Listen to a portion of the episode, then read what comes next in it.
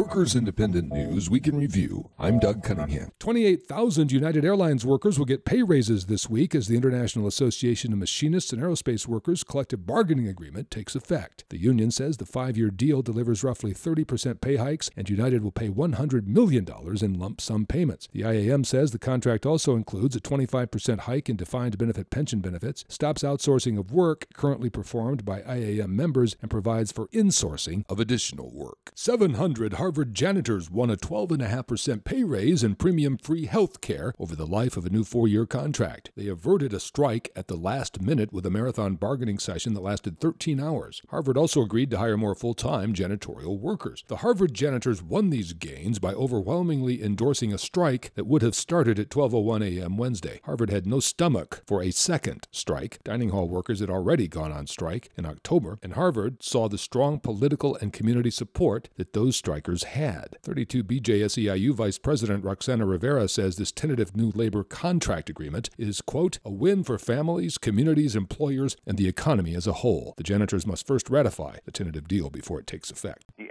corporate trade deals is over. With all signals pointing to the end of the TPP, it's up to all of us to answer the next question what comes next? And we need a fundamentally new approach that prioritizes the needs of people and planet. Sierra Club Director Michael Brune, AFL CIO Deputy Chief of Staff Thea Lee says that the apparent defeat of the TPP trade deal creates a chance to overhaul trade policy in a more pro worker direction, even within the context of a hostile political environment for unions. Is a difficult and challenging moment for the labor movement and the broader progressive community. On the one hand, the entire election, from the primaries in both parties to election day, was a resounding repudiation of current corporate globalization policy and received wisdom. On the other hand, we have a challenge going forward to hold the Trump administration to the key promises that have been made about engaging in the global economy. Honeywell is using its corporate power and wealth to punish working families in South Bend, Indiana and Green Island, New York. Honeywell locked out hundreds of UAW Local 9 and Local 1508 workers back in May after the workers voted to reject the latest company concession demands on a new labor contract. The union had agreed to keep working while negotiations continued, but the company locked them out at a time of record profits for Honeywell. The UAW says the Honeywell demand would have virtually gutted the contract. Adam Clevenger is one of the locked out UAW Local 9 workers. Decided they wanted to raise our insurance premium, raise our deductible 400%, cut our pension off, freeze